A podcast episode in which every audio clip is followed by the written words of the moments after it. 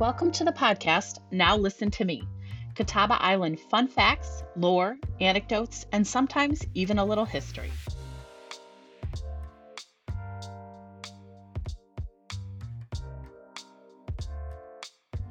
This podcast is brought to you by the Catawba Island Historical Society. These stories and conversations, not necessarily one hundred percent historically accurate, are told by lifelong Catawba Island resident Don Rhodes. Born in nineteen thirty-one, Don was an integral part of the community his entire life until he passed away at age ninety in twenty twenty-one. Don's passion for preserving the artifacts and stories of Catawba Island led to establishing the Historical Society and the Catawba Island Museum. The trustees of the Historical Society share these stories with you, largely unedited for content, so you can get a glimpse of what it was like to sit with Don and hear the stories in his own words. These recorded stories are a complement to all the contributions Don made to the History Museum and the entire community.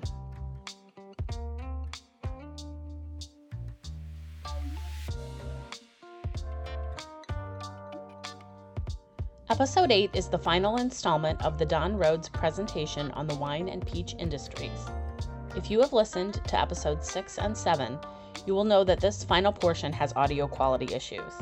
We shared it because we wanted the presentation to be complete, so if you want to try to give it a listen, that's great. If you have a difficult time hearing the podcast, then you can feel free to move on to episode nine, also released today.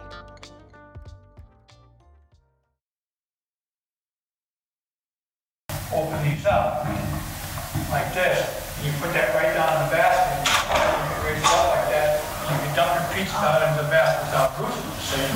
That was the idea of that. These things were always fuzzier than hell, pretty, always patched, not taken very care, good care of. So they're kind of insane. I can't get off my neck. Okay, let's see. What I wanted, if you're really interested, I went over this very quick, but there's lots and lots of pictures in here. You can take a look and see all these cards in here. Of the, uh, all, mostly, I, I didn't touch on it too much, but here's the thing. This packing house, the, Catawba, the Union Catawba Island Packing Company, or Fruit Company, was still going after the turn of the century.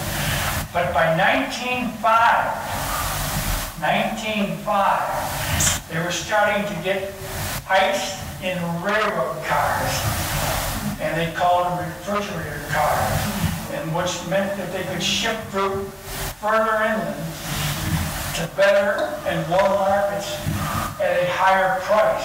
They just weren't limited to Detroit, Cleveland, and uh, Toledo, and those places. So the folks were starting to take their peaches to either Danbury, across the bridge, and not across the bridge, but on the left-hand side of the bridge, or to Gypsum.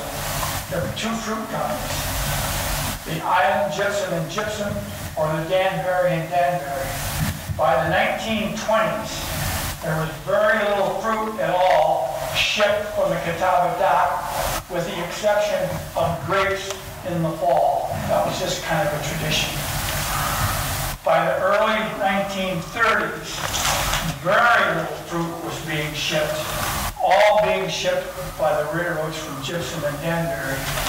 And the dock down here was used for excursions. Now, our first ferry boat that hauled cars, nineteen thirty-three, it was at Erie Isle. Prior to that time, they had two Uh, Newman had two small gas tugs out of Sandusky, the messenger and the mascot, that pushed tugs or barges alongside and hauled the cars back and forth. They hauled them on barges, but they had boats that pulled them back and forth. And they moved a lot of fruit that way too, but that's another story for another time. But if you look through here, this is all, there's hundreds of pictures.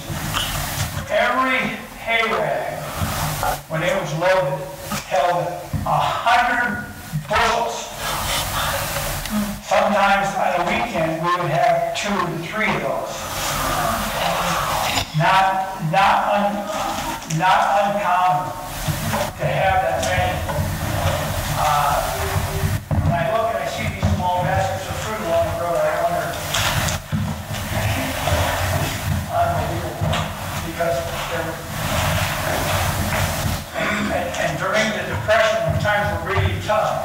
But people would come out here in their old cars, and a lot of people didn't have new cars, and then they would buy five and six bushel for the family, and they just circle around the island. And one guy would want a dollar and a half a bushel, the next guy would want eighty-five cents, and they finally find someplace where if they furnished their own baskets, they could get them for sixty cents a bushel. Or if you went out in the field or orchard and picked your own, they'd be for forty cents. Or off the ground, the farmers give them to you. Times were tough. A lot of these guys. But here, for example, that's the workforce at the Island Gypsum Fruit Company there. Look at all the people during during the season. Look at look inside all the baskets. The baskets are fruit as far as you can see. Of course, this is the last two weeks. And here's some early pictures of the Catawba. And this here is the Catawba dock. There are here's loads of peaches that are going on those boats, those boats to uh, uh, uh, Detroit and Cleveland. Mostly Detroit. That was a big market up there. Another thing I didn't talk about was right around the turn of the century. Right around the turn of the century, we had a phenomenon out here with diseases called the San Jose scale. Very, very uh, damaging to fruit trees, primarily peaches. And there was two theories. One, spray the tree with crude oil. Remember the crude oil wells that were dug back in here? I talked about them one day. Okay, the next theory was uh, you spray them with a different type of soap, they called it. Soap or soup, they called it. Now, Haddon had a oil emulsion works on one side of the Catawba, which is up at the uh, um, Sunnyside bed and breakfast. That's my old, our home, old state. That's where his facility was. And Owens had his facility as you go up the hill where Clint Smith's now developing that property over there, and good for him. But anyhow, those are the two theories. Um, they both seem to work a little bit, but San, the scale, San Jose scale, literally destroyed many of the orchards here. And the state in nineteen oh nine had to pass laws. If you didn't spray or take care of your orchard, you were fined, and they came in and either cut it down or burn it to protect the rest of it. So, so fruit growing out here wasn't always as wonderful as we like to think, think it was. But here's, this is all reference to growing the fruit on Catawba. Old fruit companies, old old pictures. So you're welcome to look through it. I didn't want to talk. I could talk forever on all this old stuff. But uh, now here's here's uh, pictures typical of either pre-World War Two and right after World War Two. This is the Disher family, and their, their home right down here as you're, as you're close to the bridge. And their son, True Long Road. I, I knew all, they're all dead now, all set correctly. But you see the peaches in the bushel basket here. They all got wire handles, not wooden handles. But this is back in the forties. But that's this is when I grew up. You're welcome to look through all this stuff. Now, do you have any questions on anything I talked about? Oh, question, yeah. Yes, I have a question. That picture that you're standing beside right there. Listen. Uh-huh. You see how it jets out into the... Uh, yeah, right here. Okay, yeah. Now, out here at the point, there's a little uh, that's it. Pull-off. Is that the... Yeah, that's it. Okay, I wondered if that was what it was. You see what happened? The rock, uh, Cliffhouse set up here, which burned in sixty-seven. Cliffhouse right. set up here, and it's the road. And then this is the warehouse, and that's the fish house. Okay, hippies burned this down, sleeping in it way back when. Then the fire department burnt this down later on.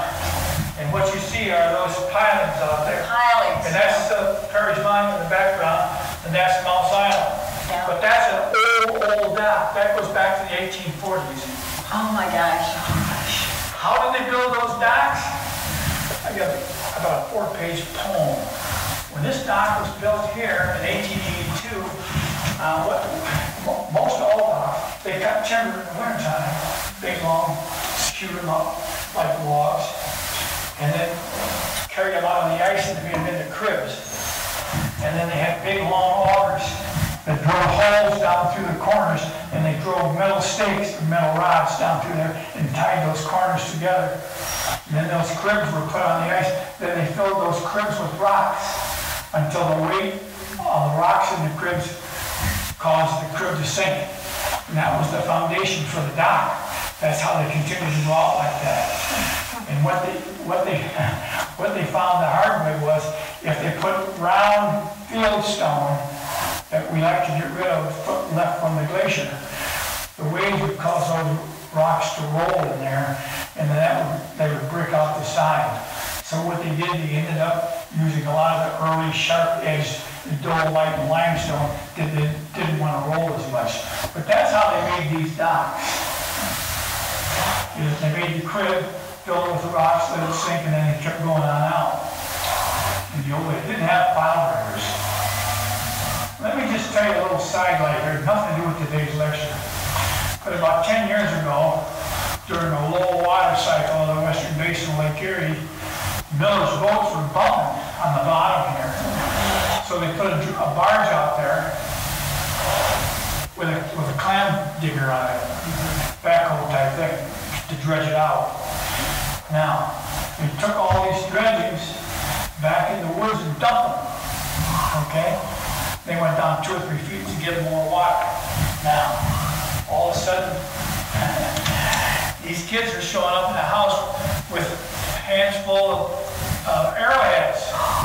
Oh. And the mother said, well, where are you getting those arrowheads? Well, out of that pile of rocks. The, the point is this, folks, and I don't want to get into that today.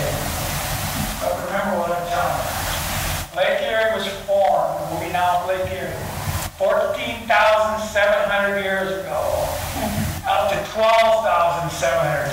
It was two to three hundred feet deeper than it is today. Now, from twelve thousand seven hundred to forty-seven hundred years ago, we went through a warm, dry cycle, and the upper Great Lakes did not feed Lake Erie, and Lake Erie became mostly dry. So the best Indian sites in the area are underwater on Lake Erie. Now, thirty-five hundred years ago, there was a lot of glacial and upheaving and things happened, that the water came back to these hills out here, and we got our islands. So as you and I know it, Lake Erie is only thirty-five hundred years old. So take care of it. Okay, folks, that's it. If you made it all the way through episode eight, then bravo to you. Thanks for being a patient listener. Thank you for listening to Now Listen to Me, Catawba Island fun facts, lore, anecdotes, and sometimes even a little history, a production of the Catawba Island Historical Society. If you have enjoyed this podcast, please visit our website at catawba island historical society dot com or come visit the Catawba Island History Museum in person, located in historic Union Chapel near the beautiful shores of Lake Erie in Ohio. Until next time, happy history!